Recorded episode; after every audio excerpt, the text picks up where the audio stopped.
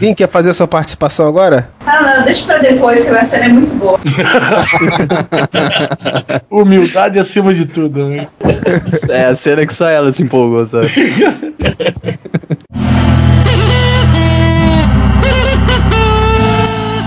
Olá, meus amigas. Vocês estão ouvindo o podcast Waheva. Ritten Waheva.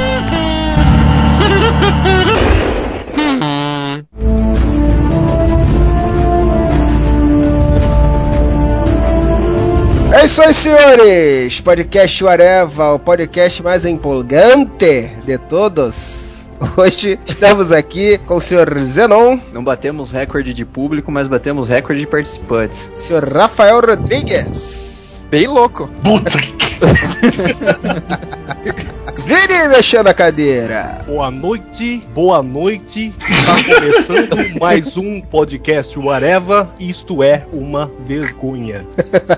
Gato Moura. Leite, leite, leite. Ser Duende Amarelo. Danilo, eu sou seu pai!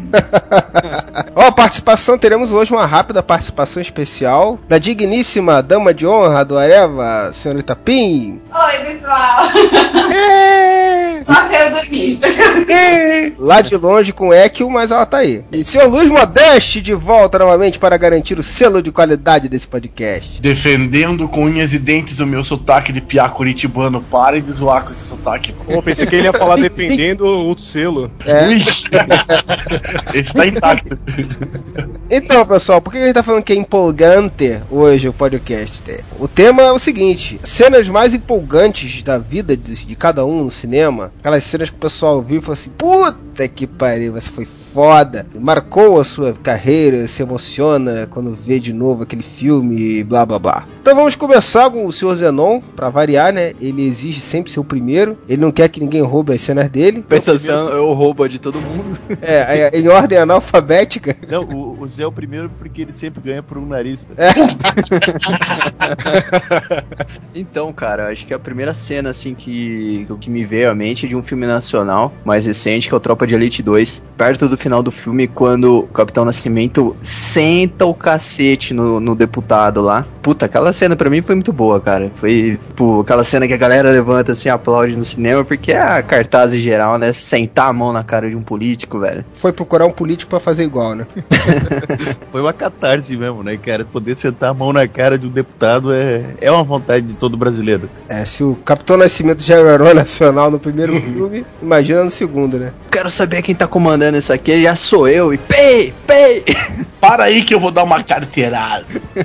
Toma carteirada só. Eu lembro de uma cena que eu, puta, era molequinho pra caralho, assim, não vi no cinema, infelizmente, né? Não sou tão antigo quanto o Freud. Mas uma cena que quando eu assisti eu fiquei, caralho, não é possível, bicho. Foi o, o Darth Vader revelando pro Luke que era o pai dele. É uma cena meio batida já e copiada exaustão nos cinemas. Mas caralho, quando eu vi aquela cena eu falei, mano, eu não acredito. Tipo, no, no auge da batalha, assim, manja, tipo, ele para e eu sou seu pai. Caralho, não acredito que esse cara é o pai do Luke, manja. Na época foi foda pra mim, cara, isso. E, sei lá, na época eu pirei com essa cena. Me marcou muito quando eu era moleque. É, porque é surpreendente, né, pro pessoal, né? Ninguém sabe do pai dele e tal, de repente o cara fala aquilo. Ah, vá, que esse cara é o pai do Luke, mano. Eu, eu gosto mais da versão do Spaceballs, cara.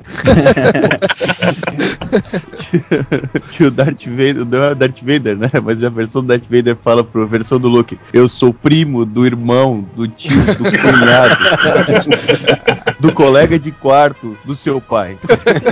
Que o Schwartz esteja com você. Tem aquela, tem aquela que eles fizeram também, que eles colocaram as risadas, né? Que nem se fosse É. uma, um sitcom. Claquete, né? É, puta, Mas bom, se cara. essa cena fosse roteirizada pelo Rafael Rodrigues, ia ser o inverso. O Darth Vader ia chegar pro Luke e falar assim: Sabe me dizer se eu sou o seu pai? Desculpa se eu criei uma, uma cantada que funcionou, tá? Não comigo porque eu não usei, mas. Nossa. Guilherme Balbi está em dívida com Rafael. É, Cantada inversa, mano. Essa cena do, do. Darth Vader, ela é é empolgante e tudo, só que é bem novela, né, cara? Não sei se vocês lembram de um quadro dos Trapalhões, que era o. O Didi era o. Ele era o João Maria, daí chegava o, o Dedé vestido de mãe dele e dizia: João Maria, eu tenho que te fazer uma revelação. Eu não sou sua mãe, eu sou sua tia. Vem o, o Mussum. E eu tenho que fazer a revelação, Ziz. Eu não sou seu pai, Ziz. Eu sou seu vizinho. Ziz." o Zacarias aparecia. né? E eu também tenho que fazer uma revelação. Eu não sou seu irmão, eu sou seu primo. Aí o Didi olhava, então eu vou fazer uma revelação também. Eu não sou João Maria. Não, eu sou Maria João. Aproveitou a revelação e saiu do armário logo de uma vez, né? É o fator sexto sentido, né? Tipo, ele tava morto o tempo todo. Olha, ó, o vilão é o pai do herói, né, cara? É um. Virou uma das falas mais. Umas cenas mais icônicas do, né, do cinema, né, cara? Até pro Buzz Lightyear, o Capitão Zurg. É verdade. Ah, é. Não. É. O pessoal reaproveita essa cena várias vezes, né, cara? Muito maneiro. É, mas foi muito bom, cara. Ele falou, eu sou seu pai. Ele começou, não, olha, é brincadeira. Mas é uma das coisas que tornou Star Wars o que é até hoje. É uma das coisas que deixa Star Wars relevante até hoje, assim. Essa virada na história, assim. O que deixa relevante é aquele caso incestuoso que ele tinha com a irmã. Super foda. Depois que você percebe que ele é irmão dela, você fala, puta que pariu, Luke, o que, que você tá fazendo, meu velho? Isso vai gerar muito desconforto nas festas de Natal da sua família. Eu nunca tinha parado pra pensar nisso. Nossa, o filme tem 30 anos.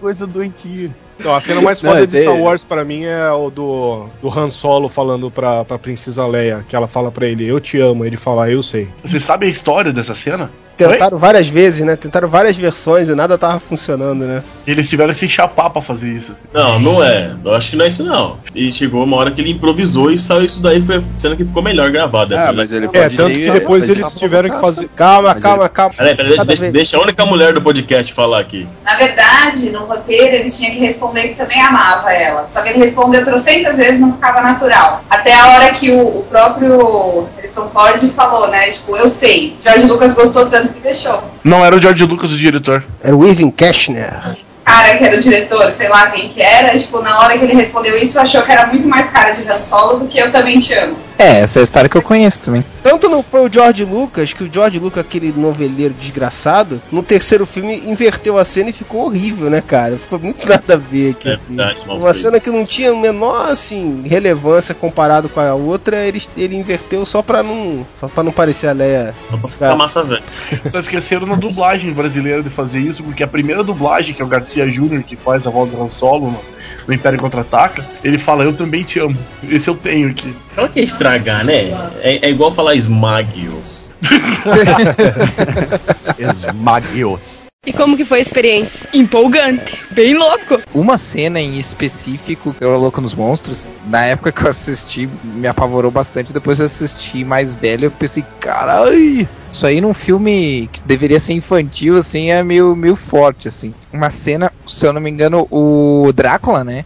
Ele tá voando como morcego, e daí o pai do, um dos protagonistas, que é um policial, chega com a arma e, e dá vários tiros no morcego. Aí o morcego cai numa janela, o policial vai atrás. E aí quando ele sobe, a- entra no, no lugar, sobe as escadas e tal. E aí quando ele chega e encontra o Drácula, o Drácula ele tá numa, numa meio transformação assim, é, metade humano, metade morcego. E ele tá totalmente grotesco, assim. E aí é uma cena bem impactante, assim, pelo menos pra época, quando eu, quando eu assisti, assim, eu fiquei bem impressionado, assim. Eu era criança também, né? Pra todo mundo tem a sua cena marcante, mas também é- essa cena vai se tornar marcante dependendo da época que você tá vivendo, assim, que está passando na tua vida. E a primeira cena marcante que eu lembro é de um cara abrindo a janela do quarto dizendo: Com um dia de sol desse, eu vou pra aula. É. Esse cara, chamado Ferris Bueller, acabou com a minha vida de escola. Eu tinha notas sensacionais e aprendi o prazer de matar aula e beber, cara. Foi o inferno. Minha saúde acabou por causa do Ferris Bueller, mas não consigo deixar de ver esse filme, cara. Esse filme é muito foda. Quem viu nessa época, acho que na mesma idade que eu tinha, ou talvez um pouco, passando pela mesma situação, marcou pra vida inteira. Tanto que eu tenho um ódio daquela propaganda da Honda que fez querer ter um outro filme do Ferris Bueller agora. Porque ele fez basicamente a mesma coisa, lembrou a janela. Eu vou trabalhar num dia de sol desse. E quem de vocês que tá ouvindo nunca teve vontade de matar aula ou de matar seu serviço num dia que se acorda, vê tudo lindo, maravilhoso. Só que o Ferris Bueller fez. E aí ficou na cabeça de uma geração. Eu não vou nem falar nada porque Curtindo a Vida Doidada é o filme da minha vida, né, cara?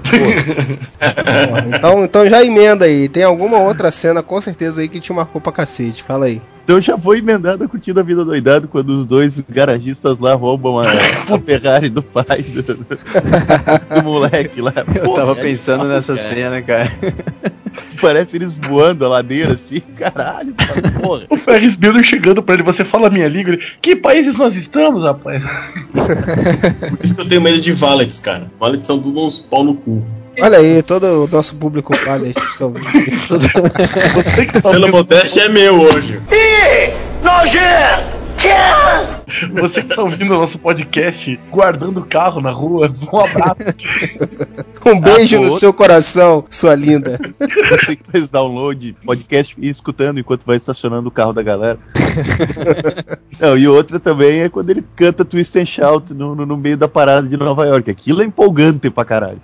É sim, é foda, cara. Cara, mas esse filme ele tem cenas curtas que são marcantes, cara. Ligar pro trabalho e falar, eu tô morrendo. Cara, uma cena que eu acho foda desse filme, a gente vai ficar duas horas nesse filme, né? Já vi. Aquela hora logo no começo, cara, o diretor liga pra, pra casa, né? atende a ligação do pai do Ferris Bueller, né? Ou do Ferris Bueller e tal. E aí na outra linha entra o pai dele, né? Aquilo é o Cameron fazendo a voz dele. E ele fica todo bolado assim, o cara dando um esporro nele.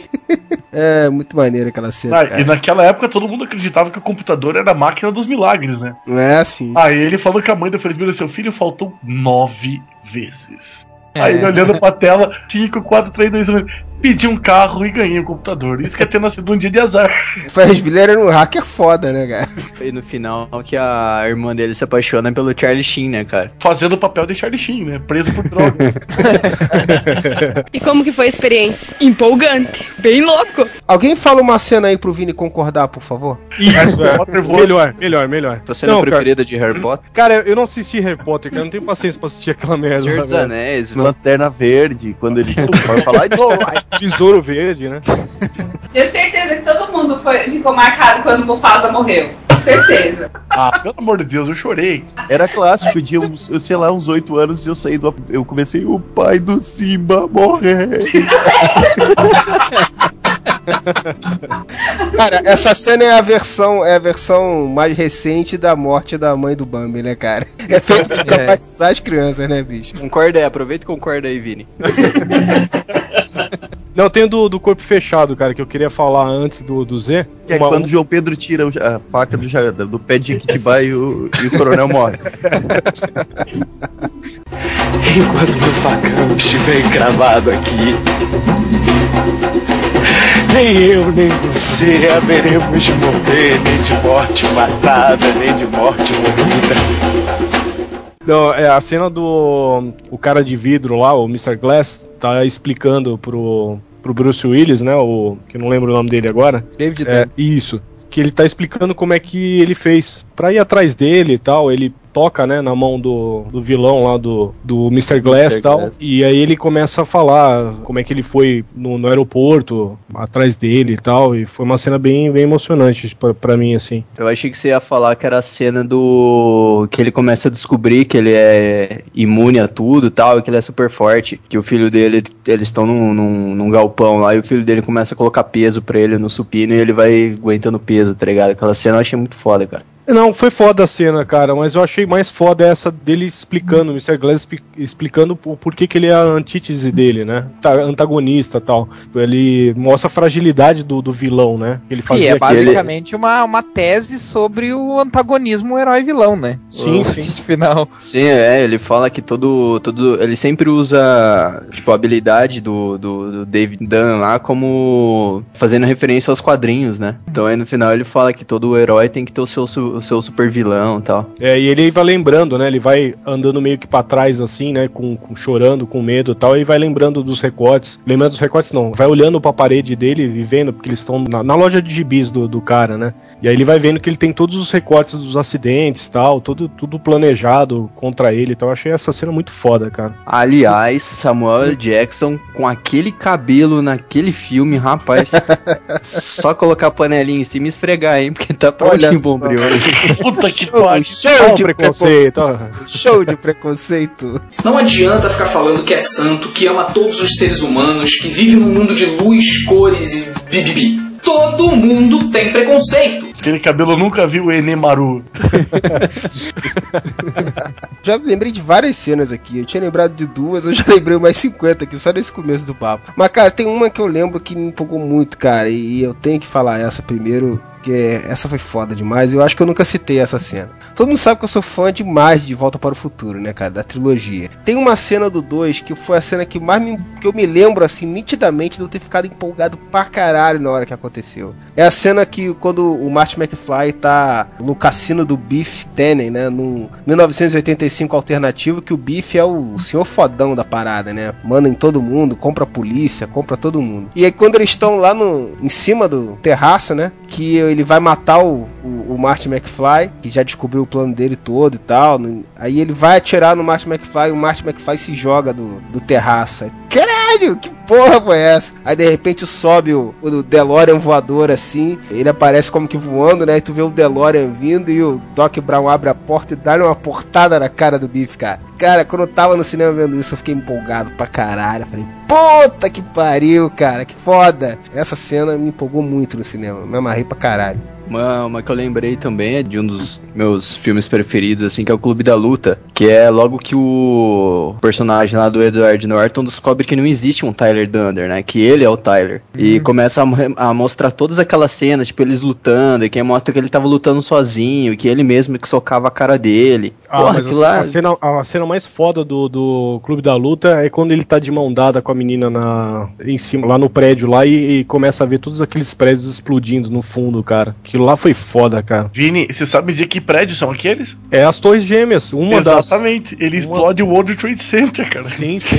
É, um dos prédios que cai, né? É, é o World Trade Center. É que são oito prédios no total do complexo. A gente só lembra das duas torres principais. As duas torres, é, pode crer. Mas Nossa, aquela cena foi foda, cara. É, é, essa que o Z tá falando foi muito boa mesmo, porque assim, eu li o livro, né? Também. E no livro fica bem explícito, assim, que, que, que os dois são a mesma pessoa. Explícito não, você saca mais rápido que no filme, para falar a verdade, né? Porque não se fala o nome do, do, do cara que. O Edward Norton, né? É só o Tyler Durden mesmo. E nessa cena final aí eu achei foda pra caralho. Mas no, filme, no livro não tem a música do Pixies, que é tesão pra caralho no final. O trilha sonora em filme que complementa tudo, né, velho? É, mas trilha sonora vale um podcast só para só ele. Só para ele. Tenho certeza que todo mundo, cara, que curte filme de ação esperou por isso. E quando foi anunciado que Mercenários ia fazer um filme pro Cutuz e apareceu aquela cena da igreja com Schwarzenegger, o Stallone e o Bruce Willis, malandro. Falei, caralho, isso aqui é o, é o, sonho de todo moleque que vê esses brucutu em filme separado, todo mundo junto no mesmo filme, assim, tá ligado? Cara, teve cinco mulheres que engravidaram só de ver essa cena. Cara, que cena, que cena épica, velho. Que cena épica, velho. A cara da Pinha, tipo, o olhinho dos dois até brilhou assim, tá ligado? Eu falei, caralho, que cena foda, velho. Não, e o melhor é a conversa deles, né? O Schwarzenegger chega pro, pro Stallone e fala assim, ei, perdeu peso, hein? É, você os encontrou, né? é verdade. Não liga não, ele quer ser presidente presidente dos Estados Unidos. Se com uma ceninha o pessoal já ficou bolado, imagina com dois que vem aí que vão estar tá realmente atuando os três, né? Ai, nem me fala, nem me fala. E Chuck Norris. E o Van Damme. O mais legal e, é que ó, a gente já sabe que o Van Damme vai morrer no final. Putz. Olha, eu acho que o filho do Duende da Pin vai nascer no cinema se você, quando estiverem vendo esse filme, hein? Que quando apareceu o Van Damme nesse filme. Vai nascer abrindo espacate. o cara foi aprender a fazer espacate numa academia. Ele falou: Eu queria aprender a fazer espacate aí. Todo da academia. Sim, não, tudo bem, podemos fazer as aulas. O senhor é flexível? Olha, eu posso ter esse quintas.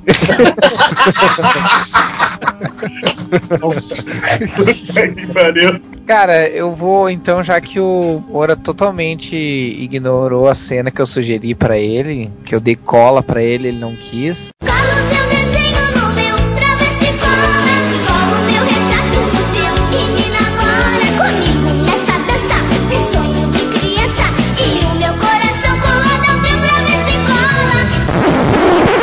Nunca mais dou cola pra ele. Não... Cena que você dá cola também, né? Por favor. Ah, mas a cena é muito legal, cara. Quando eu, quando eu era novo, achei foda pra caralho, cara. A cena em que o. No primeiro filme, o Superman, ele não consegue impedir um dos, dos mísseis, né? E o míssil cai e treme a terra e a, abre um buraco e a, o carro da Lois cai, soterra ela, ela morre. E ele encontra ela, ela morta lá e fica puto da cara e gira o planeta ao contrário. Tudo bem que hoje, hoje em dia isso soa totalmente antifísico, né? Né? Mas vamos lembrar que é anos 70 tá? Aquela coisa toda. Já se sabia que isso não era possível fazer, mas vamos ignorar. É, mas nessa, é, mas nessa, nessa época, ainda criança, mas o Rafael já tinha um- uma tese de doutorado sobre essa cena.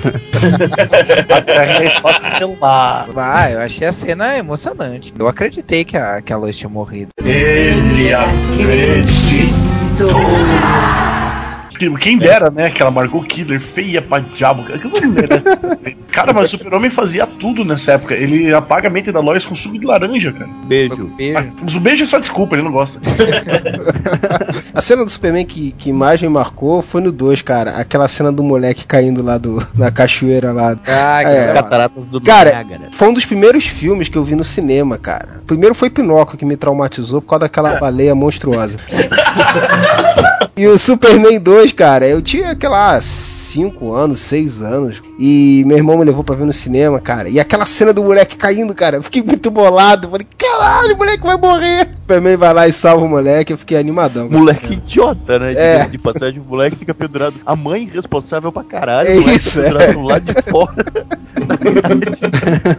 O cúmulo do politicamente incorreto Que desse. pariu, como é que aquele filho da puta foi parar ali? Eu não sei qual que em qual versão que é do Superman que ele tira o S do peito assim, a prisão é o do, dos Ah, olhos. no 2. É no 2 também. Cara, eu achei uma bosta esse filme quando assisti na primeira vez. Cara, eu falei, não, não é possível que tá tirando um S de, gelé, de gelatina e grudando. Ah, mas do Ed, eu achei tudo foda, cara. Eu tinha 5 anos de idade, 6, cara. Mas, não tem cara, nenhuma visão crítica sobre nada, cara.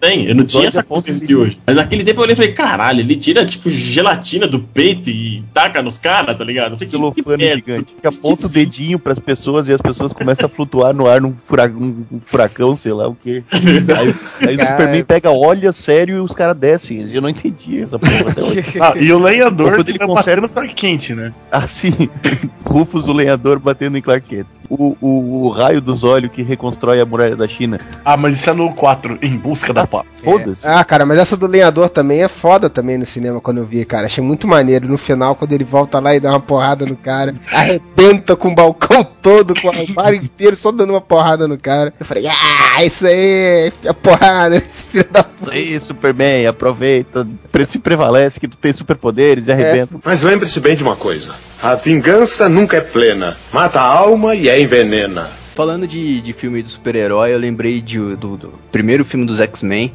Também, cara, foi a mesma comoção do que, quando teve os Vingadores, né? Apesar de não ter todo. Não, todo não esse- foi, não. Ah, foi menos, sim, cara. menos, não, menos, foi. menos. Foi, não, foi. Né? Cara, eu vi esse filme no cinema três vezes, cara. E a, Cara. cena, a cena do Wolverine no- lutando na gaiola lá, até hoje é, eu acho. Aí, eu- aí é que tá. A gente tem cenas do Wolverine que são interessantes. Não é o filme inteiro que é interessante. Ah, mas a gente não tá Ah, fazendo uma crítica do, do filme inteiro, Modeste. Essa cena foi foda, cara. Não tem como negar, cara. Posso falar, seus biscate? Vai lá, Obrigado. Antes de estrear o filme, a comoção para o primeiro filme de um grupo de super-heróis estava.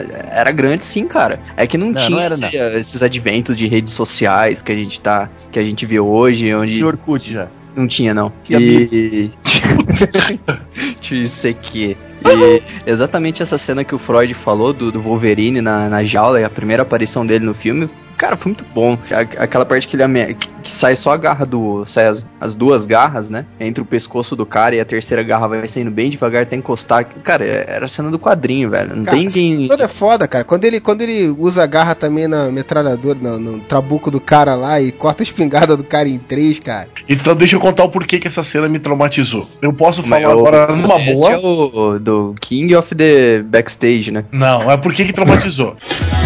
Este programa não é recomendado para menores de 16 anos.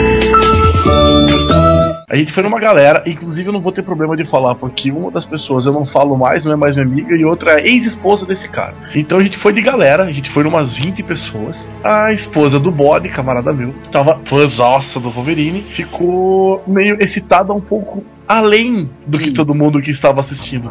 Sabe, onde a gente estava perto, chegou a sentir um certo aroma de vagina, vamos dizer assim. Olha, o selo, Olha o selo modesto, A qualidade. guria ficou molhada vendo o Wolverine no cinema. Ai, que nojo. Aí a partir disso eu não falei, não quero uma vez. umidade relativa do ar no cinema ali mudou drasticamente. Parece que ela fez download do filme e trocou a trilha sonora pra côncavos e conve- convexos do Roberto Carlos. né? E simplesmente, gente, quando eu acordei, eu estava toda babada. Aí lembrei do X-Men 2, cara. Aquela sequência da Casa Branca com o Noturno é sensacional, cara. Isso é foda. Cara, pra Foda. mim foi, foi igualmente marcante as duas, cara. Porque o Noturno sempre foi meu, meu personagem favorito dos X-Men, né? Porra, nunca imaginei que os caras iam conseguir fazer tão bem feito, cara, quanto foi naquela cena. E a do Wolverine por ser o primeiro, cara. Eu também fui foda, eu também gostava do Wolverine. Falar de X-Men 2, então eu acho foda a cena final quando eles estão pra levantar voo, a represa tá arrebentando, a Jean desce da nave, faz a nave voar e segura a água ao mesmo tempo. E tipo, a primeira vez que você vê ela usando a força da Fênix de Hum. verdade, assim, pô, aquilo é empolgante pra caralho também. Ah, não, eu saí do cinema empolgado, mas essa cena tem o mesmo problema do, do Han Solo congelado em carbonite, né? Ela te obriga a ver o próximo filme.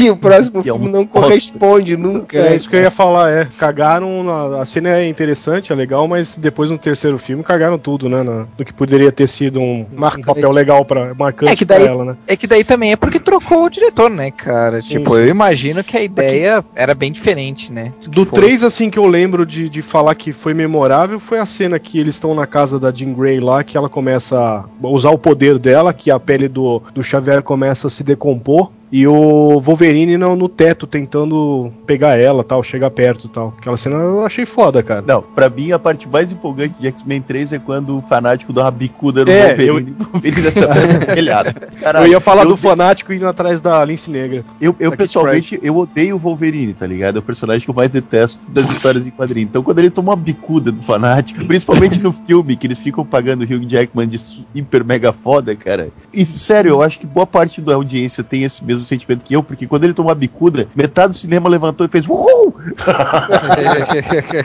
Cara, independente se você é fã do Wolverine ou não, cara, a cena é maneira, cara. Então não tem como o pessoal não Cara, se empolgar. Agora eu lembrei de uma cena marcante com o Wolverine, que é do X-Men First Class. Aquela única cena que o Wolverine aparece, chega pro Sr. Xavier e o Magneto, ah, então, tem uma, um grupo. Vão se fuder. Fuck yourself. Fuck yourself. Aí um olha pra cara do outro, tipo, aquele meme, ok. É, falou então.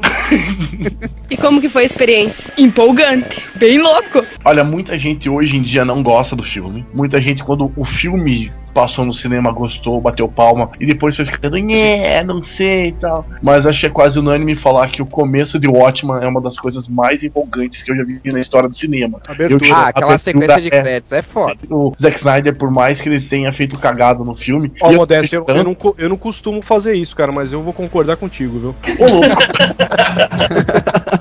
Vamos fazer o selinho. Vini curtiu.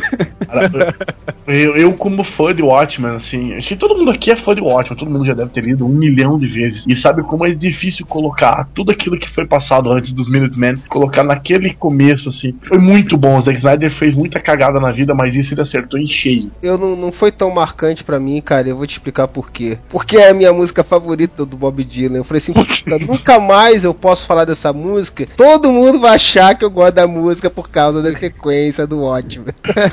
É foda. Cara, o Watchmen ele peca muito no roteiro, mas a caracterização dos personagens é perfeita, cara. Não tem o que falar. E Tirando o Ozy- o Ozymandias. É, sempre tem que ter um personagem gay nos filmes dele, né? Então. Mas ó, eu até fiz um post no, no meu blog lá sobre essa abertura do Watchmen, cara. Falando de todos os, os aspectos que ela falava, né? Pô, aquele beijo lá do marinheiro na, na enfermeira, que na verdade foi da de uma das heroínas.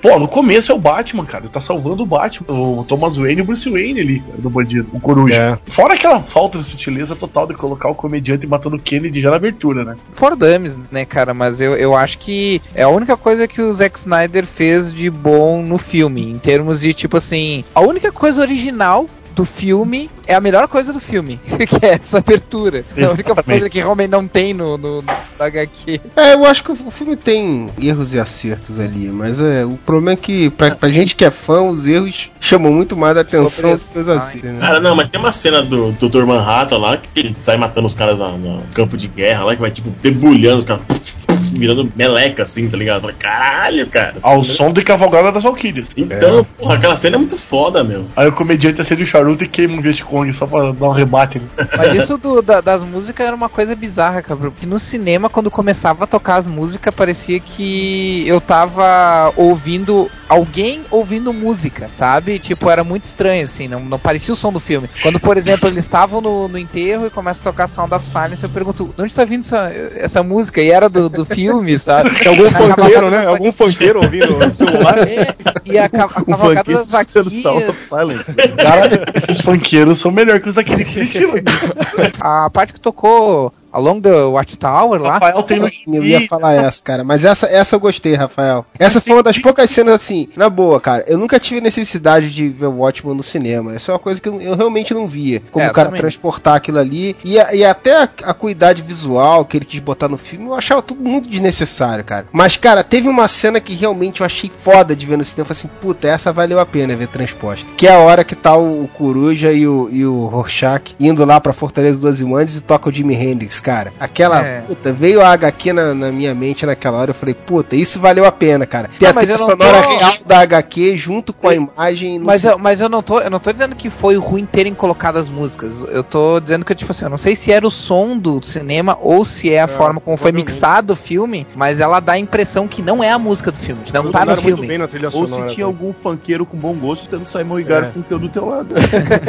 Cara, o Alan Moore deu de mão beijada a trilha sonora pra adaptação desse filme, Ah, né, cara? Sim, Mas Os caras não precisaram se esforçar, velho. Cara, eu caguei tanto pra esse filme que eu nem vi ele no cinema. Mas. Eu também não, eu baixei. Opa, não, isso não pode. Isso aí não é permitido, tá? O não. Ah, processo então. Não, ele, ba- ele baixou porque ele tinha que enxergar por baixo de um negócio assim, ele baixou pra poder ver a tela. Ele, ele- não, ele se abaixou porque o nariz dele incomodava todo mundo. Ele teve que ver agachado assim. Aí não é nariz, é quilha, né?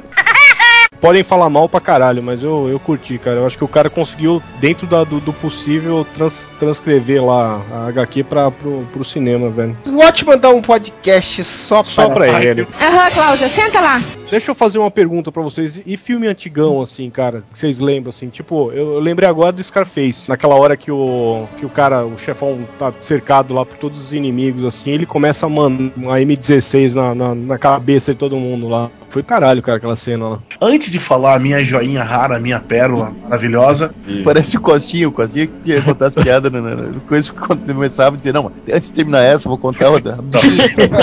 existem cenas que são feitas para serem empolgantes mesmo. Para você querer levantar do cinema, você gritar, fazer o diabo. Eu tive uma experiência maravilhosa quando eu fui ver Rock Balboa e ele começa a treinar, o cara fala, o treinador, let us building some hurting bombs. E aí começa a tocar a música do Bill Conte, e aí tem todo o treinamento do Rock Balboa, e eu vi a galera no cinema, no que eu tava na sessão de estreia, levantar, bater palma, gritavam. E isso durou até o final da luta do Rock Balboa. Então, poucas cenas são feitas para empolgar o público como o Sylvester Stallone sabe fazer. Óbvio, os outros filmes do Rock também têm isso, mas Rock Balboa foi no momento que eu não esperava para um público que eu não esperava ver a reação que teve, assim. Um público aqui de Curitiba que geralmente é quieto, nem não, não faz nada no cinema. E aqui o pessoal começou a dar berro no cinema quando teve treinamento no Rock Começaram a berrar.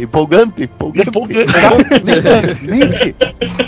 Isso é Bem só, louco, bem só louco. Rock Balboa, bem louco mesmo. Meu, No último filme do, do Rock Balboa, uma cena muito, muito legal também é toda, é toda a cena da, da última luta dele, da luta dele contra o lutador mais novo. Era como se fosse uma luta de verdade acontecendo. A entrada, tipo, o cenário da HBO tal, a- o, o Bruce Buffer fazendo a, a- Michael Buffer. Tá. Bruce Buffer é do UFC. Não, é ele. É o- Não, é o Michael Buffer, que é o do boxe. É o Michael Buffer. O Eles são parentes?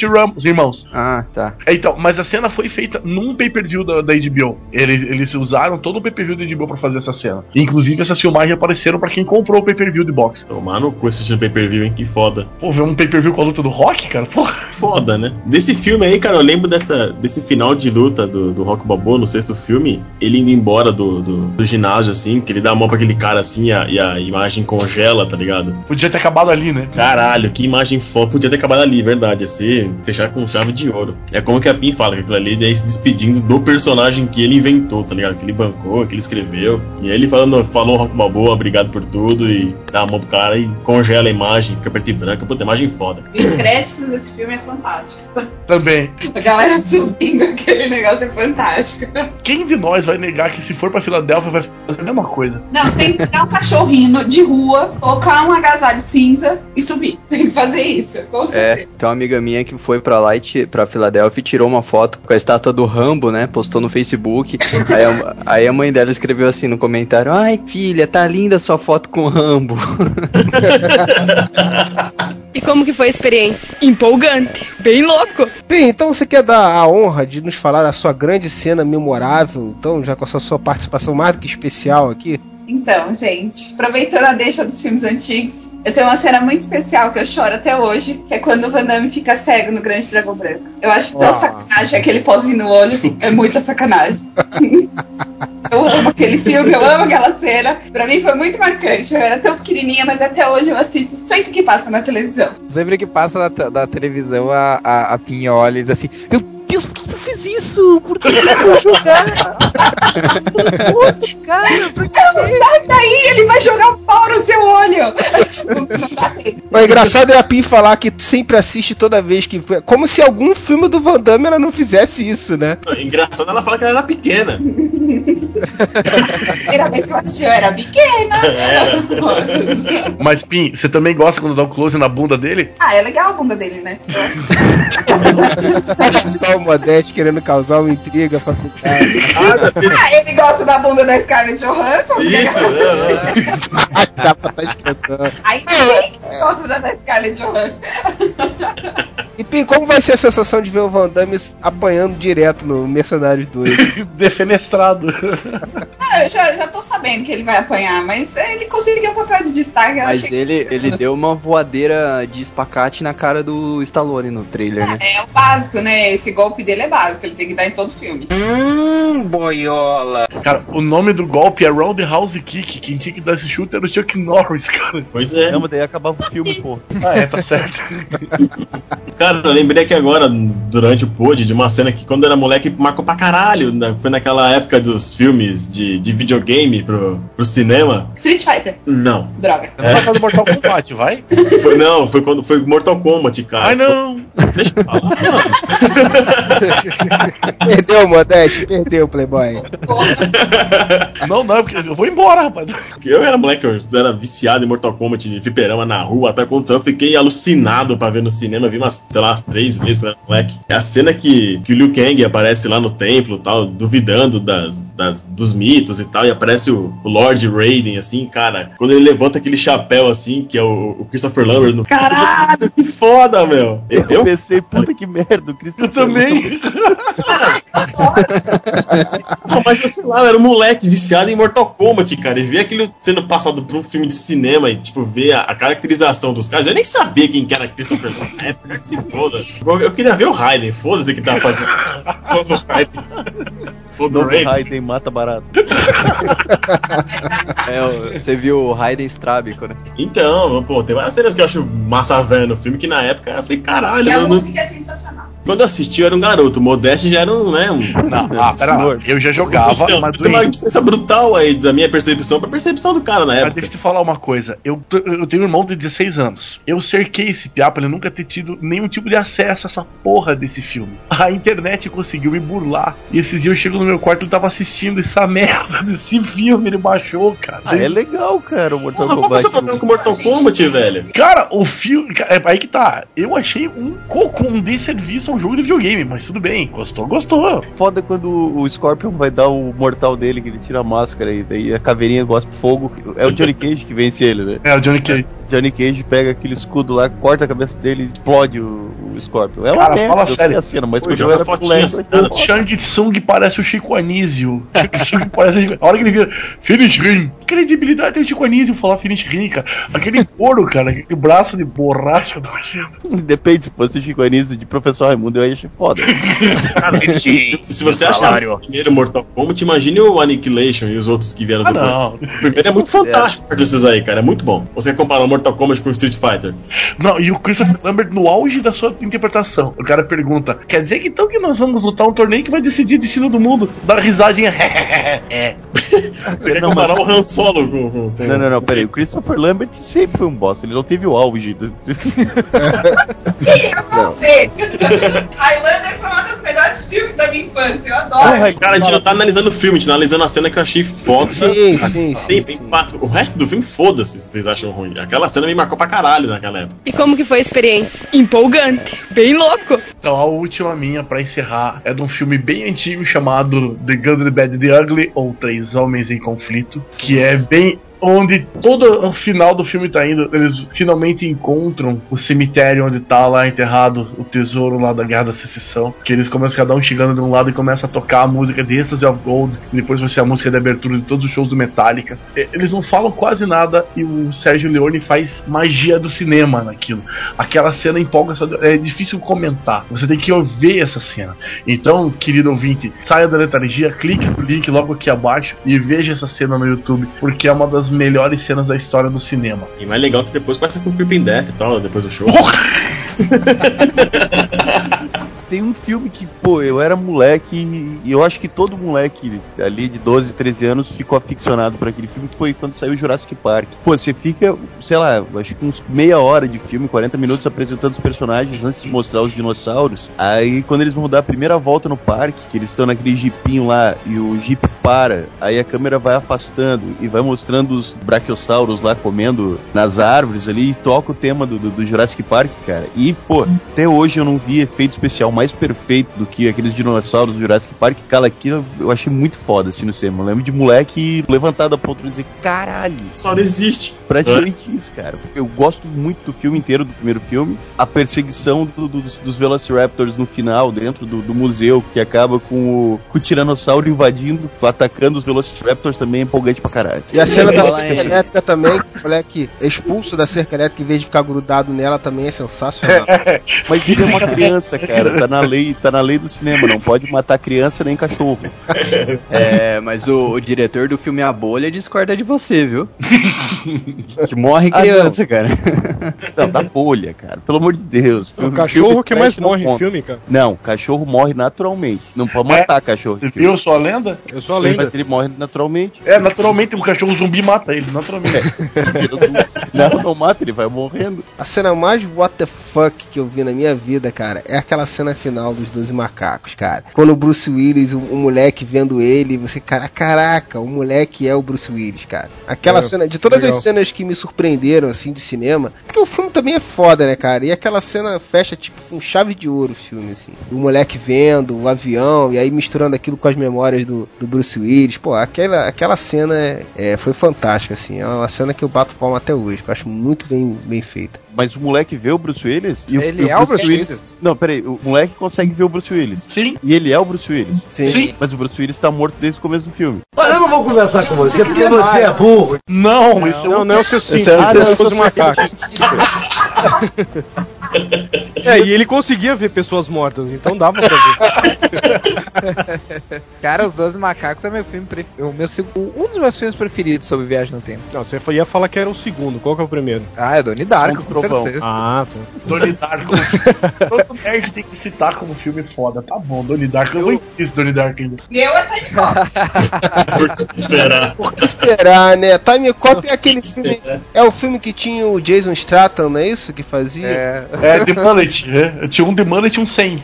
Era o Clint Eastwood que fazia Time Cop, não era? eu tinha até me esquecido de Time Cop, cara. Aquele Mas na Charles época eu gostei. Cara, eu gostei de Soldado Universal. eu gostei de Cyborg, o Dragão do Futuro. O que, que eu vou falar, cara? Cyborg é animal, Cyborg é animal. Cara, eu já falei pra ela que o Van Damme é um cara mal que mata pinguins, cara. Cara, ele, ela, ela- você tem que ver retroceder, nunca render-se jamais, cara. Ele é um soviético malvado. Que é mais malvado que isso. Cinema esse aí, cara. A PIN tem todos os filmes do Van Damme em VHS, velho. Bom dela ter todos todos os filmes dele em VHS que não tem como ela pedir pra assistir, né? Graças a Deus. Então, se você, se você fosse um bom marido, você pegar essas VHS aí e transformar em DVD, velho. Eu sou um bom marido, eu já joguei todos fora. Ele- se ele for um bom marido, ele vai pegar tudo isso aí e transformar numa fogueira.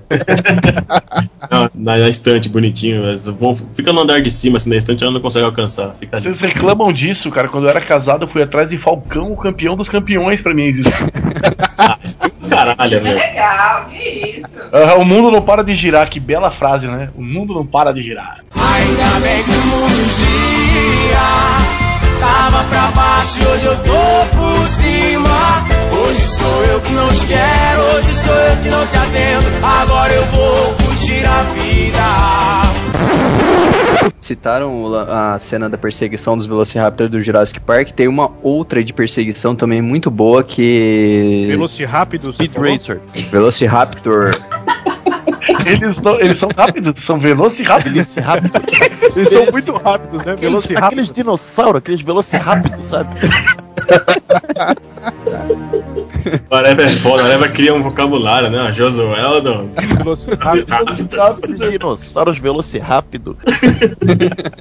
É a cena de perseguição do Matrix Reloaded, da, da Trinity com o chaveiro na moto e a luta do, do Morpheu lá com os irmãos, aqueles irmãos fantasma. Tudo que envolve Matrix, que não é o primeiro filme, pra mim, eu, eu, eu esqueço. cara. Aquela cena de perseguição é muito boa, cara. O Neil jogando, brincando com 150 bonecos. Cara, é muito chata essa cena, cara. Eu prefiro, é eu chato. prefiro aquela que o Neil tá entrando lá no, no prédio junto com a Trinity e os caras estão metralhando, que sai azulejo pra tudo quanto é lado. Esse é do primeiro, né? É muito foda essa cena. Mas a gente, mas a gente tá falando de cenas, não do filme como um todo. Aquela Então, cena da perseguição é foda, cara. Eu acho chata pra caralho.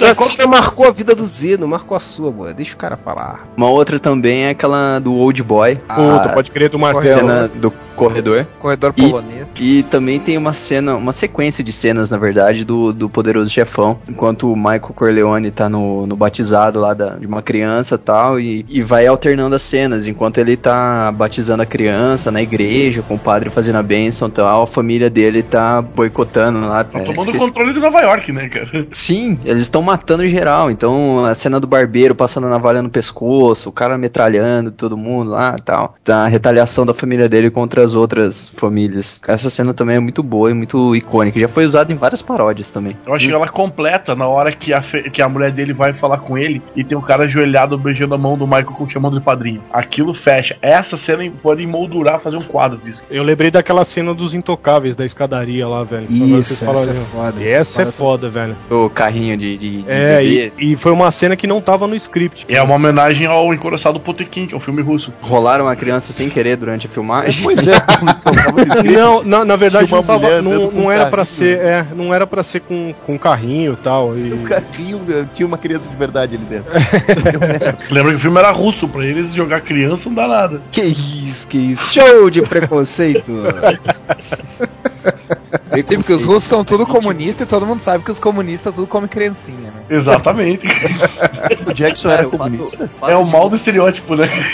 O fato de você ser um, um soviético já. Eu cresci um nos anos 80, cara. Os, os maus eram soviéticos, os malditos vermelhos comunas. Eu ando com uma camiseta do com o símbolo do Superman do Entre a Foice e o Martelo. Se vocês soubessem a quantidade de velho que me olha com cara feia depois de ver esse... Comunistinha de faculdade, né?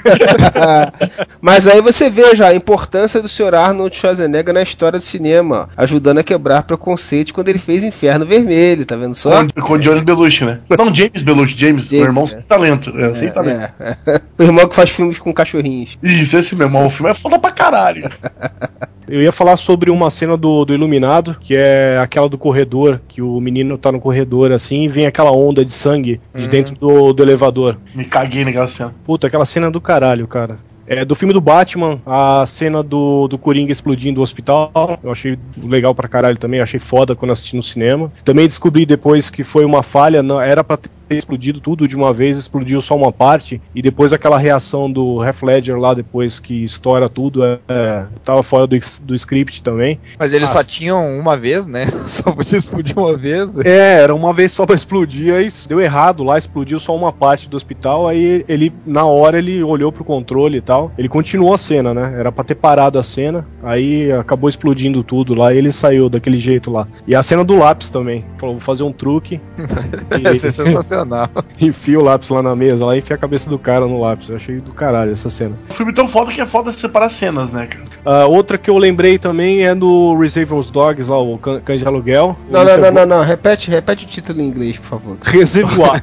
ah, desculpa, é, é, é francês. Reservoir Dogs, são os dogs católicos, eles estavam rezando. Pior que essa palavra ela não é em francês, não, é em inglês mesmo. Inglês mesmo? É que o inglês tem, tem algumas palavras influenciadas do francês. Aquela do Michael Madsen lá, que é o Mr. Blonde, que ele arranca a orelha do policial. Achei do, do caralho, assim. Foi um dos primeiros filmes violentos que eu assisti. E achei a cena muito boa, que ele pega a orelha ainda do cara e falou, você tá me ouvindo? Não é pra gritar e tal. Aquele cara é muito sádico, né, velho?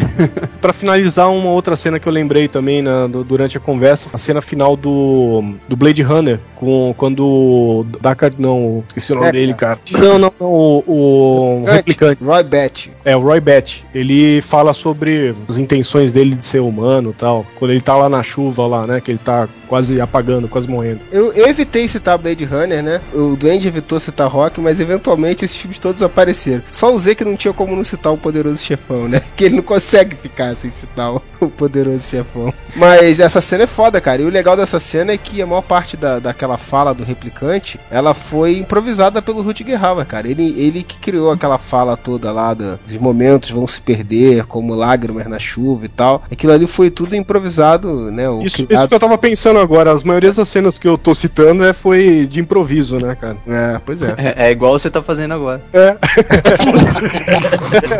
E como que foi a experiência? Empolgante. Bem louco. A gente não pode também passar o podcast inteiro só elogiando, né? A gente tem que falar mal de alguma coisa, não tem jeito. E para poder fechar o podcast, uma cena de cada um só, mas aquela cena que você viu e você falou assim: puta que pariu, cara, não, isso não, não faça isso, pelo amor de Deus. Tipo, a pior cena que você já teve o desprazer de assistir no cinema. Olha, a minha cena ela não é ruim do ponto de vista cinematográfico, não é nada Roger Corman, mas é uma cena que fez comprometer uma série muito foda. E que eu olho pra aquilo e falo, não, não é possível, não acredito. Mad Max 2.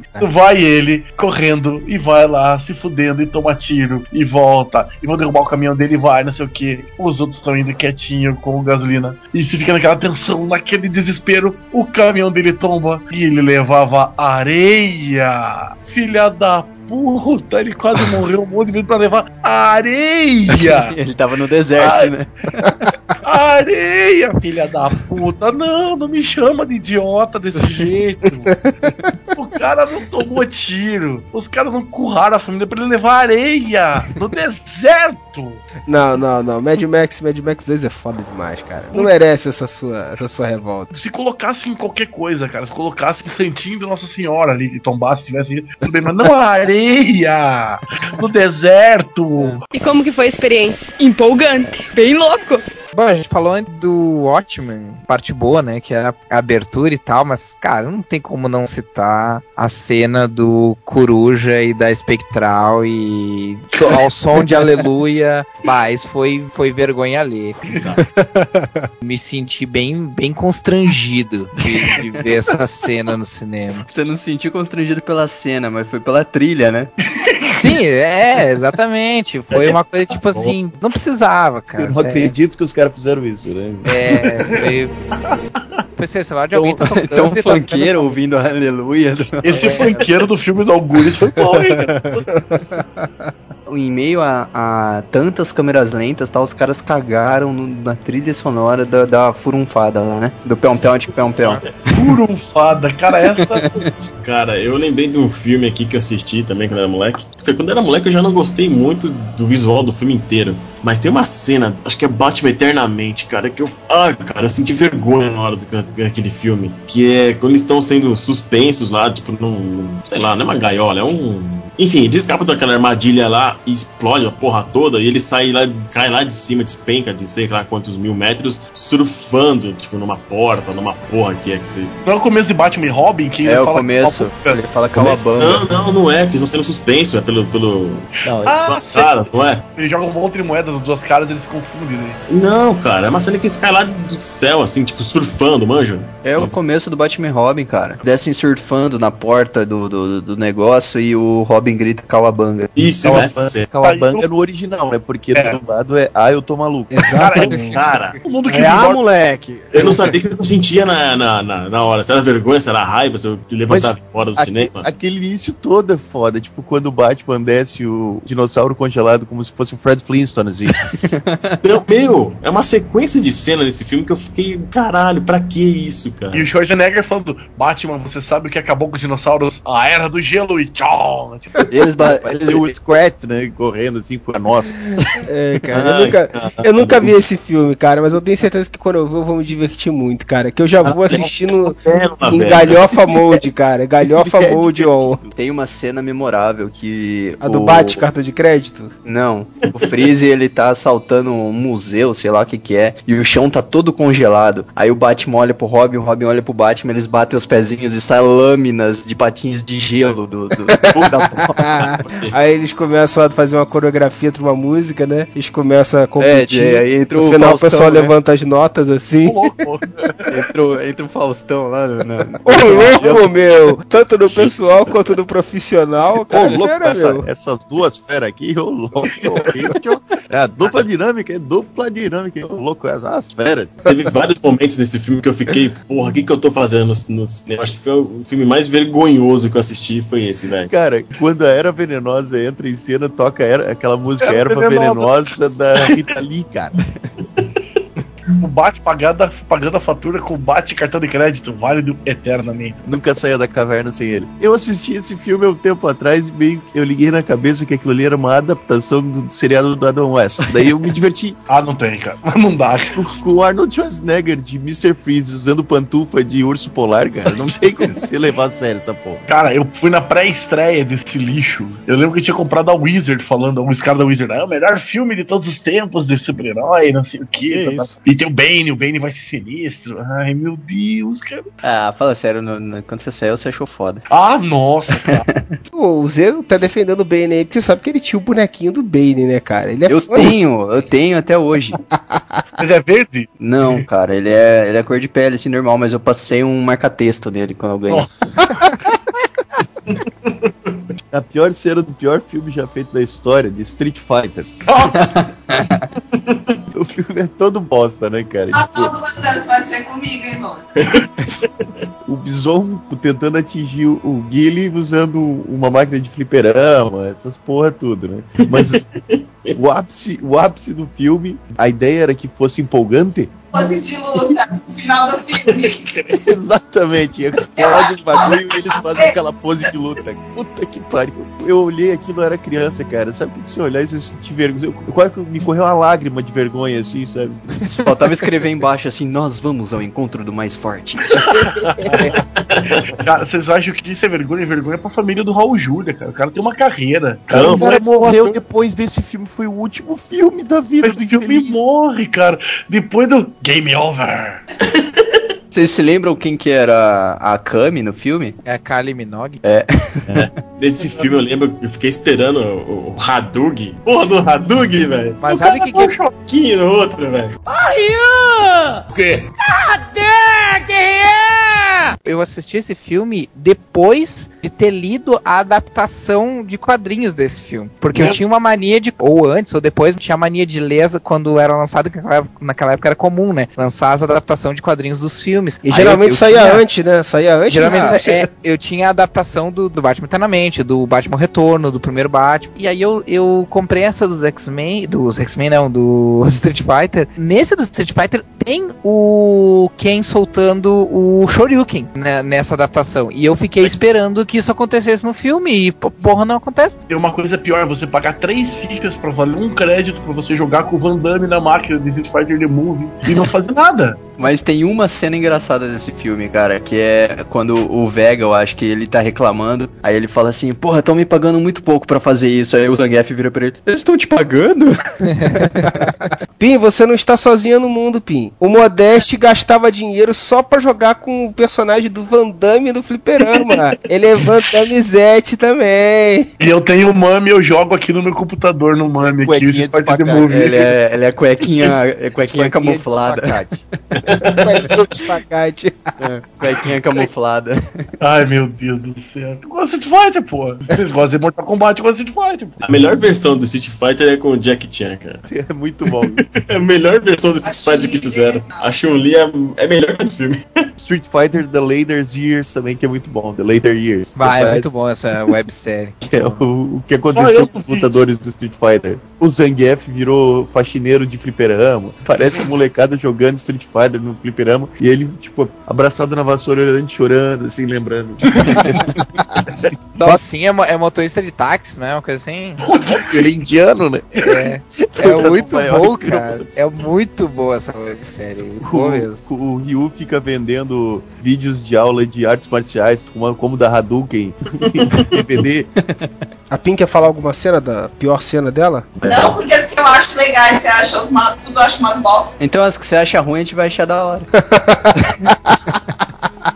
Cara, eu lembrei de uma, quando o Modeste falou do lance do Mad Max. Porra, o cara tava levando um caminhão de areia no deserto. Tem um filme de luta, aquele Ong Back, tem o Ong Back 1 e 2. E cara, você fica meio entorpecido no meio das lutas, o cara lutando, fazendo aqueles movimentos, porra, aqueles saltos, metendo porrada em todo mundo. Aquela cena, tem uma cena de luta muito boa, que ele vai subir na escadaria em, em caracol, assim, e vai bater em vários caras. Aí você para e pensa, porra, ele tá destruindo, ele tá matando a cidade inteira pra resgatar um elefante, cara. Porra, um elefante, o cara mora na Tailândia, velho. Porra, eu, eu, eu fiquei meio decepcionado com isso. E tem também uma cena que é muito ridícula, voltando pro lance do- dos filmes de, de super-herói, que é Senhor Peter Parker no Homem-Aranha 3, né? Nossa. Cara, Foi vergonhosa, né? aquela que ele dança, né? Cara, aquela dancinha, aquela franjinha. Cara, eu tava com a minha digníssima do lado. Falei pra ela, não, o filme vai ser bom, vamos lá, assiste, não sei o quê. Tinha, tinha- sabe, tinha gente da minha família do lado. Não respeitam nem isso, né? Já tava assistindo o filme sentado com as costas no, no, no assento, tá ligado? Eu fui abaixando assim, abaixando. Cara, eu, eu imagino, sabe o que aconteceu? Eu lembro do podcast dos que a gente falou dos Vingadores, que o Moura falou que saiu todo mundo empolgado do filme e ele era o cara, né? Porque todo mundo, pô, ele é o cara que gosta de quadrinhos, então ele virou a atração da parada. Eu imagino a situação totalmente inversa com o Z nesse filme, assim. Todo mundo assim, puta que pariu, esse aí é o que gosta de quadrinhos. Não, o pior é que a galera, os populares que não conhecem os quadrinhos e tal, as histórias, eles ficavam assim, ei, seu emo, viado, que, gritando. Eu falei, não, que isso, cara. Que você levantou e começou a falar, não, que isso, é o Peter Parker, não fala de assim, galera. É o Homem-Aranha. Logo antes de levar um copo de Coca-Cola na cara, né? Cara, vocês falaram de muitos filmes vergonha ali aí, de várias vergonhas ali. Mas, cara, tem um filme pra mim que foi uma vergonha ali do início ao fim, cara. Que eu não. Eu sei que tem uma cena que é a pior de todas, mas é até difícil destacar uma cena, porque eu, eu apaguei esse filme praticamente todo da memória. Mas foi a pior experiência que eu tive no cinema na minha vida, cara. Que foi aquele Evolução, cara. Filme ruim, cara. A porra de uma paródia de, de filme de ETs com o David Duchovny e a Julianne Moore, cara. Cara, aque- aquele filme é, é muito ruim, cara. Aquele filme, tu vai, tu vai. Aquela sensação de que tu vai ficando pequeno na cadeira, vai tentando sumir, cara, numa cena muito horrível. Imagina essa sensação, o filme inteiro. Tem mais onde tu se esconder, cara. A cadeira acabou e tu não consegue se ficar menor, cara. Eu lembro que Alien vs Predador, o filme inteirinho, cara, é vergonha alheia. Aquele. O 3. É o 3, né? Que eles vão pro. Teve três? É, o... Tem Teve, não, do... teve, teve o 3, não o 2 então. Enfim. Ah, não, que três é esse, cara? Não, foi o 2, foi o 2, foi, desculpa. O primeiro é aquele lá do Polo Norte e o segundo é o da cidade lá. Isso, esse aí, é o 2. Nossa, cara, muito vergonha alheia aquele filme. O 3 é igual, eles voltam para o oeste, velho. lutam contra, contra cowboys. É, luta contra o Tannen. Uma, uma cena que eu lembrei que é, é um filme indiano, velho. Não sei se vocês já viram já na internet. Que o cara, o indiano tá lá, um fodão, né? Indiano fodão lá, tá perseguindo uns caras de carro com a cavalo. E aí uma carreta para na frente dele e ele, ele começa a deslizar com o cavalo debaixo do caminhão, velho. Essa cena foi. Nossa senhora, nunca vi isso também. Essa daí, ó, tem que botar, Hollywood- passa o link pra Hollywood gente aí, é cara. a pior cena que eu já vi na vida, velho. E, a- e a do, do Tubarão também, aquela Shark 3. Eu achei aqui no YouTube. Shark Attack 3, o Megalodon lá. Nossa. Uma das, das piores cenas, cara, que tem que o cara pega salva-vidas de uma menina que vai pular assim, e aí ele tira o salva-vidas dela e pula na água, e aí vem o tubarão, tal, engole ele, depois engole um pessoal com um bote, sei lá, seis, sete pessoas dentro do bote, e depois na cena final é um cara de jet ski tentando né, se salvar e entra pe- pela boca do tubarão. Essa também foi. foi Essa foda. porra não é tubarão, é a baleia do Pinóquio lá que assustava o. Porra, cara, aquela baleia do Pinóquio foi foda, cara. Aquela eu fiquei. Eu me caguei de medo, meu. Cara, Pinóquio é um filme sinistro pra quando tu é criança, cara. Vai por mim. É, é bizarro. Por isso que eu fico trollando o Z, cara. Eu fico descontando no Z toda a raiva que eu tive do filme do Pinóquio. E como que foi a experiência? Empolgante. Bem louco. Então acho que tá de bom tamanho, né? Espero que vocês tenham gostado aí mais uma vez. Coloquem aí também nos comentários as cenas mais memoráveis e as cenas mais toscas do cinema. As mais empolgantes. Que As vocês... mais memoráveis e as mais deploráveis. Exatamente. E ninguém falou de Vanilla Ice dançando Tartaruga Ninja, Ninja Ninja Rap. Aquilo ali é foda pra caralho. É porque essa cena, ela merece um podcast, Um podcast só para ela. Cara, todo mundo fala, todo mundo fala de mercenários, cara. Mas se você fizesse um videoclipe juntando Vanilla Ice com MC Hammer, aí sim, cara, o mundo ia acabar, cara. Isso seria épico. Com calça Saruel. Sim, claro. então é isso aí, galera. Até o próximo. Whatever!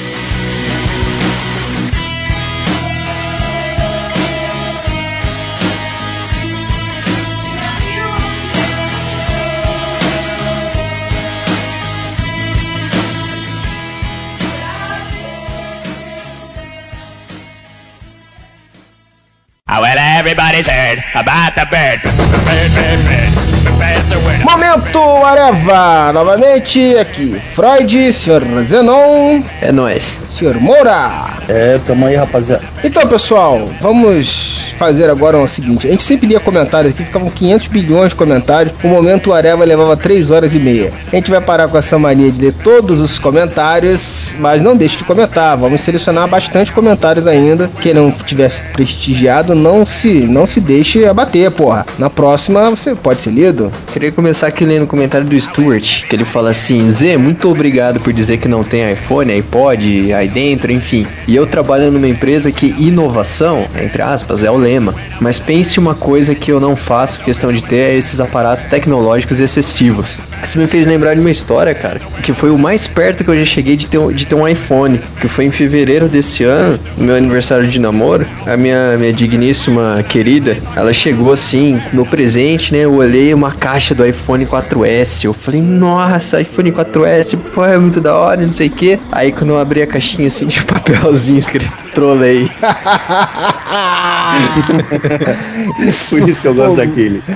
Isso foi muito bom. ó, Tá de parabéns, Aquile. Essa merece, merece um quadro, merece um quadro. É, ela olhou pra minha cara assim, não, você achou que eu ia gastar dois e pouco no iPhone? Quem fã número um da Aquile agora, depois dessa trollada. Porque com dois mil reais dá pra fazer uma rinoplastia tranquila, né, cara? Eu, do tamanho do meu nariz ainda não, cara, já fiz o orçamento. Não, mas pelo menos pra, né, pra passar a primeira argamassa, tirar o repouso. Aí ela ficou o fim de semana inteiro me zoando, falando que devia ter filmado a minha cara quando eu recebi a caixinha e quando eu vi o bilhetinho. E aí ele continuou falando que, que o MMA é um esporte sim indiscutível, mas que na visão dele é apenas um meio de banalizar a violência. E eu concordo. Quer dizer, eu concordo que partes. Banaliza a violência e não é esporte. ele falou que sim, é modinha e, e espero que acabe logo. É, tô com ele. O Rodrigo P. Freire fala que, cara, quando era criança, chegou algumas modinhas como descolorir o topete, Puta que merda. ter cartinhas de Yu-Gi-Oh!, colocar CDs no aro da bicicleta, entre outras coisas. Agora, pra terminar o comentário, vocês perceberam que a maioria dos podcasts que o Modeste participa sempre tem uma discussão sobre estilos de luta?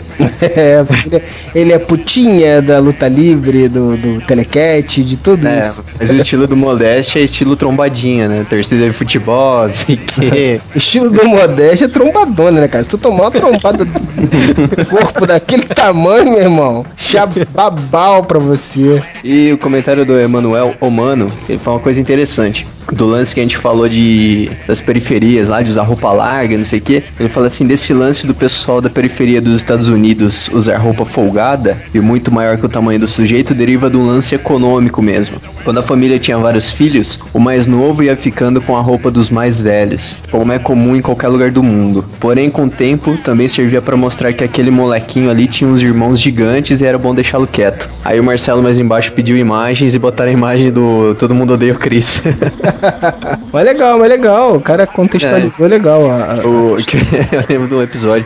O Julius ficava puto da cara que tinha que comprar roupa pros filhos dele, porque as roupas do Chris não serviam no, no Drew, né? Que era maior que ele. Começar com o Baltazar aqui, gostei do comentário dele, sucinto, rápido e apesar de eu não ter entendido. Ele botou modinha de transfers, coisa de idiota. Eu não sei o que é modinha de transfers, Baltazar. O que que é modinha É, de que, transfers? é aqueles. Eu imagino que seja aqueles transfers que eles colocam em vez de pichar agora, ou grafitar, eles colocam o transfer da cara de uma pessoa, só passa o spray e tira, tá ligado? Isso é transfer?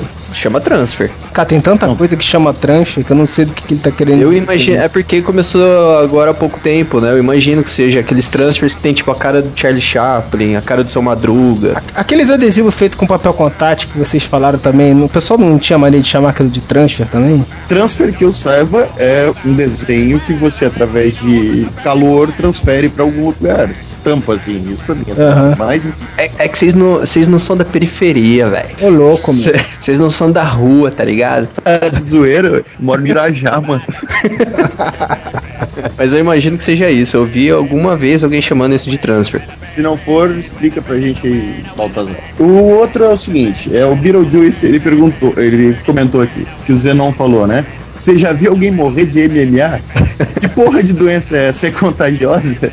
É, o Moura diria, o Moura diria que é mental. É, é uma doença mental.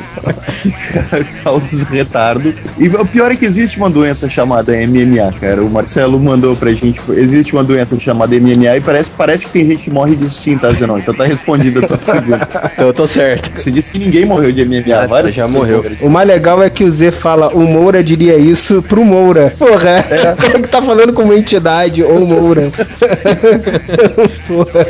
Mariane Gaspareto, a esposa do Creed. Fiquei com a imagem mental do Minotauro citando Kafka antes da luta. Eu venderia um rim por isso. Segundo Luiz Modeste, né? Não, não só recita Kafka, como né, Lenite. E dança no Faustão agora também. Tá, tá na dança dos famosos. Tá na dança dos famosos. Balé clássico, né? Que ele tem formação. Um beijo no coração do Minotauro, Moura, pra ele não ficar triste com você, vai. Um beijo no coração do Minotauro. Grande fã dele de toda sua obra literária. Grande fã dele, de tudo que ele fez lá no labirinto, que é- foi incrível aquilo. Com certeza. Um grande abraço pro Teseu. que- Mas de todas, todas as modinhas, a pior é das Pirinerds. Puta que pariu, a Nerds é irritante, mas as Attention Wars nerdzinhas ninguém merece. Aí ela botou, né? Eu sou recalcado. Mas o que que é uma Pirinerd, cara? Eu não, eu não frequento. Uma eu- eu- piriguete, uma piriguete nerd, né? Deve Eu ser. acho que são essas menininhas que ficam tirando foto com pijaminha curto do Superman, não sei o quê. Aquelas fotos de, de nerd que nerd acha que vai pegar algum dia na vida. Sim, sim. E se fosse alguma coisa tipo aqueles encontros de nerd, assim, sei lá, que o Romenick vai direto assim. aí- tiver. Mas é, mas é lá que dá os modelos, velho. Você não vê que É, Na e- verdade, você não sabe, rapaz. As Pirinerds são só modelos normais, mas que conheceram o Romenick. E aí ele passou a nerdice pra elas um pouco. Ah, pode crer. Porque ele é sedutor nerd. demais, então as mulheres acabam ficando com isso pra sempre depois. Ele tem o toque de Midas, é o toque, toque de home, né? É. E finalizando aqui o Renver falando, eu acho essa modinha MMA muito chata. Modeste, você fala, fala de estratégia do MMA, mas tudo se resume a dois caras se agarrando. Fato, Renver, concordo. Aí assina embaixo com esse teu comentário. Alguns poucos aqui que eu escolhi, o, o Renver falou assim: Eu não gosto de Cavaleiros do Zodíaco Ômega. Na verdade, gosto só do Lost Canvas. Na verdade, Cavaleiro do Zodíaco mesmo se salva apenas pelas lindas músicas instrumentais. Aí o Marcelo falou: lindas músicas instrumentais? Significa. Ah, Ronivon. Aí o Léo falou fudidamente, é. Porra, Renver. O leitor, o Arelo, o Eva, você falando, ah, não, pelo amor de Deus, Renver. Condizer fez um comentário gigantesco aqui, cara, e ainda trocou umas 500 mensagens com o Duende aqui. Eu vou só tirar um. Destacar uns pedaços aqui. Ele falou que foi legal ver o Modeste sendo efetivado na equipe. Já dá pra gravar um episódio proibidão com ele, Alex Matos e Sapão. Mas vem cá, mas quem disse que o Modeste foi efetivado na equipe? Alguém falou isso pro Condizer? Não sei de onde ele tirou essa ideia, cara. Eu não sei, eu acho que você tá enganado, Condizer. E o Modeste é sempre uma participação especial, mas é. Vilão especialmente convidado. É, o Modeste vai ser efetivado, sabe por quê? Porque ele fica de cozinho doce. Ele fica de cozinho doce. E é por isso que ele não foi efetivado até hoje, entendeu? É por isso. Aí tá falando um monte de gente que nunca leu quadrinhos, fica pagando pau na internet pro Homem de Ferro, não sei o que, não sei o que lá. Mas óbvio que vocês não iam comentar essa modinha, né? Porque todo mundo do Areva é Marvete. Opa! Pera aí, tem coisa errada aí. Que história é essa que todo mundo aqui Marvete, ô Condizer? Onde você tirou essa? Esse cara tá, tá viajando, cara, em tudo e é, é Dorgas, Manolo. Você é Marvete, Moura? É isso mesmo? Eu não sou nem um pouco Marvete. É, eu também não sou Marvete, não. O que eu saiba, o Rafael e o Marcelo também não. Então já são quatro aí, ó. Então já são quatro decenecros, né? Eu até comentei aqui depois, falando com ele, que eu acho que se botar no papel, dá, tem mais decenalta que Marvete. Mas eu acho que aí se bobear, empata. Não sei não. Fica apertada a parada. Seu Zenon é o que, seu Zenon? Seu, seu é Marvete. Você tem cara de Marvete. Ah, porra nenhuma, velho. Eu gosto de ler história boa só. Ah, tu é um Marvete. Ele é Marvete, ele é Marvete. É um Marvequinho fã do Gambit. Ele é fã do Gambit, é Marvete. Não tem essa, frescu... não tem essa frescurada não, rapaz. O Duende já falou aqui, a Marvete. O Vini, ó, nunca desconfiei isso do Vini, que ele usa o apelido de Wolverine. Eu nunca imaginei que ele fosse o Marvete. É.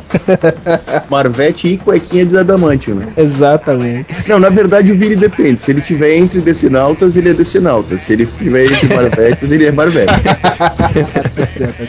Ele sempre vai concordar. Aí outra coisa que o Conde já falou aqui foi do 3D, né? No, no cinema, filmes 3D, falou que é modinha. E aí o Duende não gostou, começaram a discutir, rolou porrada, jurado de morte. Mas no final deram as mãos e foram pro motel. O que mais aqui? O Eduardo Butkowski falou que rachou de rir, excelente podcast. Agradeço ao Freud pela consideração em relação ao podcast, de verdade, valeu mesmo. É por essas e outras que sou fanzaço do Areva. Só pra explicar, é que o, no dia que saiu esse podcast, tava um pouco atrasado, porque eu sou uma mula, então eu tava atrasado só por causa do banner, né? E aí o Eduardo tava reclamando no Twitter lá, porra, eu tô só esperando o podcast pra sair do trabalho e tal. Aí eu tentei fazer contato com ele pra, pra vender o podcast pra ele. É, e aí ele deve ter achado que eu ia, eu ia passar pra ele de graça, entendeu? Não foi isso, Ah. Eduardo. Eu ia, eu ia cobrar uma módica, uma módica quantia, entendeu? Olha aí o Areva prestando serviços individuais aos seus ouvintes, hein? Exatamente. né? VIP. Infelizmente eu não consegui, porque quando eu fiz contato com ele já tinha saído do trabalho. Deixei de faturar uma grana, mas tudo bem. Ué. É, o Gama Ghost Magus, ele falou, é, explicando lá, né? Ele é o, aquele cara que, que pagou o mico do nosso podcast tocar na loja. Marcos Gabriel. Isso. Aí ele falou assim: é que os arquivos de música estavam aleatoriamente organizados, entre aspas, na área de trabalho. Pô, cara, eu não posso falar dele, cara. Eu boto 500 coisas diferentes na área de trabalho e aí o que, que eu faço? Quando tá lotada e eu preciso de espaço, aí eu junto todos os arquivos e boto numa pasta tipo desktop 1. Aí enche de novo eu crio uma pasta desktop 2. É, no PC aqui também parece uma micareta de ícones. Pois é, então nem, nem posso falar dele, cara. E só um comentáriozinho que eu queria falar. Vocês falaram de um podcast de modinha, né? Que infelizmente não deu participar. E quando vocês falaram daquela história lá do cabelinho de Chitãozinho e Chororó, né, cara? Do, dos mullets. Ah, você vai falar que você tinha também. Cara, você não sabe o que é. Eu tive mullets antes de ter Chitãozinho Chororó, cara. Eu tinha mullet por causa do MacGyver, cara. Putz. Tem foto disso, cara, por favor. Não, não tem, cara. Durou pouco tempo, mas eu cheguei a ter mullet por causa do MacGyver, acredite se quiser. Saudade, hein? Tempo que eu tive cabelo. Mas vamos lá, tem Twitter, Facebook, tem mais alguma coisa aí, senhor Zenon? Senhor... Sim, senhor. Tem o Arthur Guedes, arroba MatusaXP, retweetou aquela frase que o questão ainda usa Orkut porque é o único herói que não tem face. Puta, essa é velha pra caralho. o arroba JR Clímaco, que disse que essa edição tá sensacional, ouvam amigos, e retweetou, retweetou-nos. Podcast Underline BR também, retweetou a gente, o Cafetas Oficial, o Tem Graça ou Não, o arroba offline, os profanos, falou assim: ah, esses hipster, hipsters, podcast sobre agora virou modinha não gostar de modinha, retweetou o Areva, o Vini Sacramento, o Romanique, quem que se viado aqui? É um tal de gata jato, né? Boela. Arroba Petit Sherry, underline também. Aliás, a Petit É, Sherry Petit até? Sherry. Desculpa se eu, se eu não tenho conhecimento de francês. Ele achou que era uma latinha pequenininha de Cherry Coke. Petit Cherry, underline, pedindo pro, pra galera votar no Areva no YouPix, olha só. Quem sabe, né? A gente consegue três votos.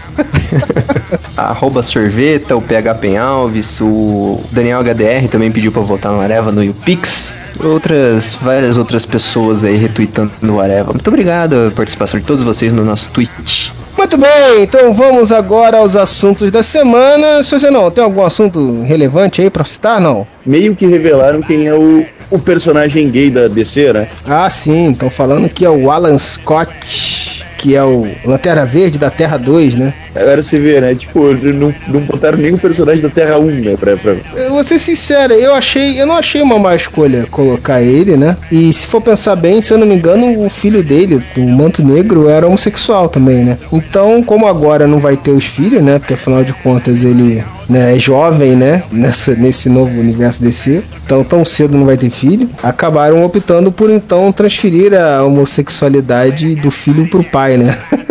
Assim, por um lado, é bacana o fato deles terem, tá, eles disseram que era um personagem icônico. O Alan Scott não é icônico nem aqui, nem na puta que pariu, mas é o Lanterna Verde é, né? E daí ele faz parte da trindade principal do novo universo. Então, tá, deram um personagem de destaque, mas pero no mucho, né? Uma coisa É, meia culpa, da trindade assim. principal do, do novo. do- de uma terra paralela, né?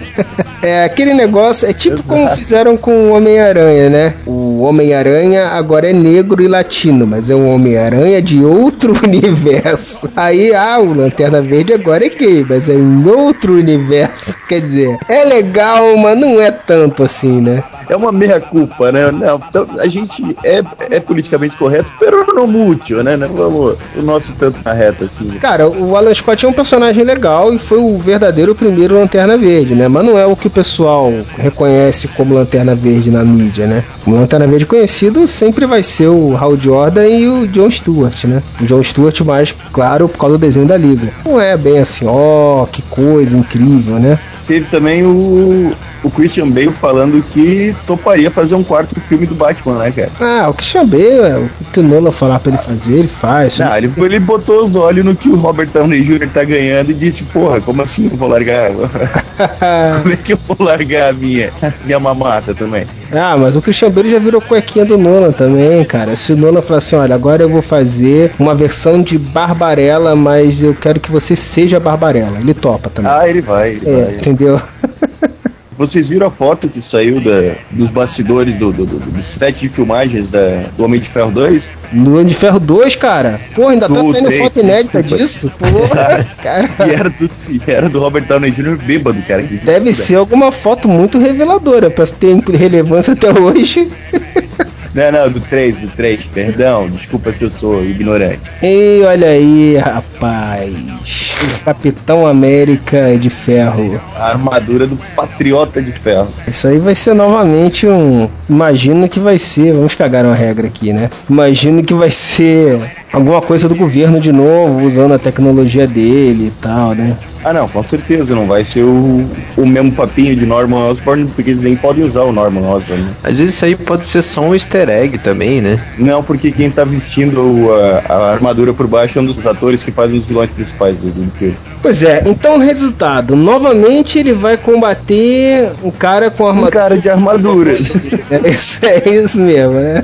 Diz que vai ser baseado naquela minissérie, do, naquela fase do Warren Ellis chamada Extremis, né? Eu não li, eu não li, mas é muito bom. É muito bom. Ó, minha filha número 3 leu e disse que é muito bom. Eu acho que essa série tem coisas interessantes pelo Paulo para ser adaptado, né? Então, mesmo que tenha alguma coisa do tipo assim, eu acho que, que não. Eu espero, né? E torço pra eles fugirem daquela, dessa fórmula, né? Porra, pela terceira vez seguida, a mesma coisa, ninguém aguenta, né, cara? Não, mas vai ser, cara. Eles estão seguindo uma fórmula e vai ser. Vai ser cara de armadura de novo. Assim como provavelmente o, Thor 2 vai ser um contra o deus nórdico de, nórdico de novo. E o Hulk, se tiver, vai ser contra outro monstro. Ô, Moura, fa- fala homem, eh, fala vilão de armadura de novo. Vilão de armadura. Ah.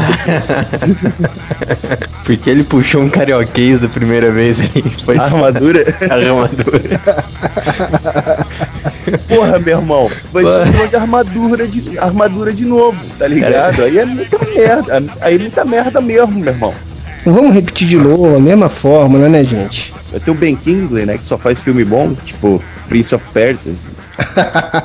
Vai ter o Guy Pe- Pearce, Guy Pearce. E o legal, rapaz, é que o Favreau vai participar, né, cara? Ele vai fazer o Happy Hogan de novo, né? O motorista do, do Tony Stark, o diretor dos dois primeiros filmes, fazer uma ponta como motorista do Tony Stark. Pô, eu tenho que botar as mãos pro céu, cara, de ser- ter sido diretor dos dois primeiros. O Ele- cara fazia participação em Friends como namorado da Mônica que lutava em Ele se fudeu, se fudeu, o que resolveu, ah não, agora eu vou dirigir Cowboys e Aliens. E o filme se fudeu, né? Então agora ele tá aceitando ser motorista de novo, tá trabalhando de motorista agora. É. Então é isso, né, senhores? Espero que vocês tenham gostado aí do podcast. Como é que é o Facebook lá, senhor Zenon? facebook.com.br arroba no Twitter e e-mail contato arroba.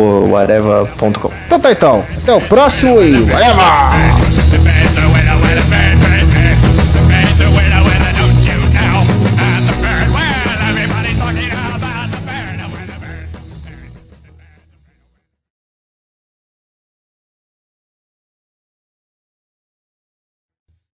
Olha, das boas, eu deixei de falar do último dragão, Bruce Leroy.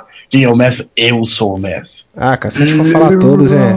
É, durante o podcast eu lembrei uma porrada de coisa, cara. Dava uma parte 2 brincando. Independence É. Day, cara. Tenta chamar Ah. o Moura aí. Eu Sim, tento adicionar ele. E eu fui chamar ele de Mouras que vem Meloura. Criou um nome. É, não, você ouviu minha loira. é porque a gente tá juntinho aqui no Rio agora, meu amor. Então essas coisas acontecem. Fica com ciúme, não, tá bem. cara do sul vão pro Rio, viram minha loira. Puta que pariu. Ele até penteou o cabelo. Ele, ele até pintou o cabelo com. Como é que fala? Com água oxigenada pra ser minha loira.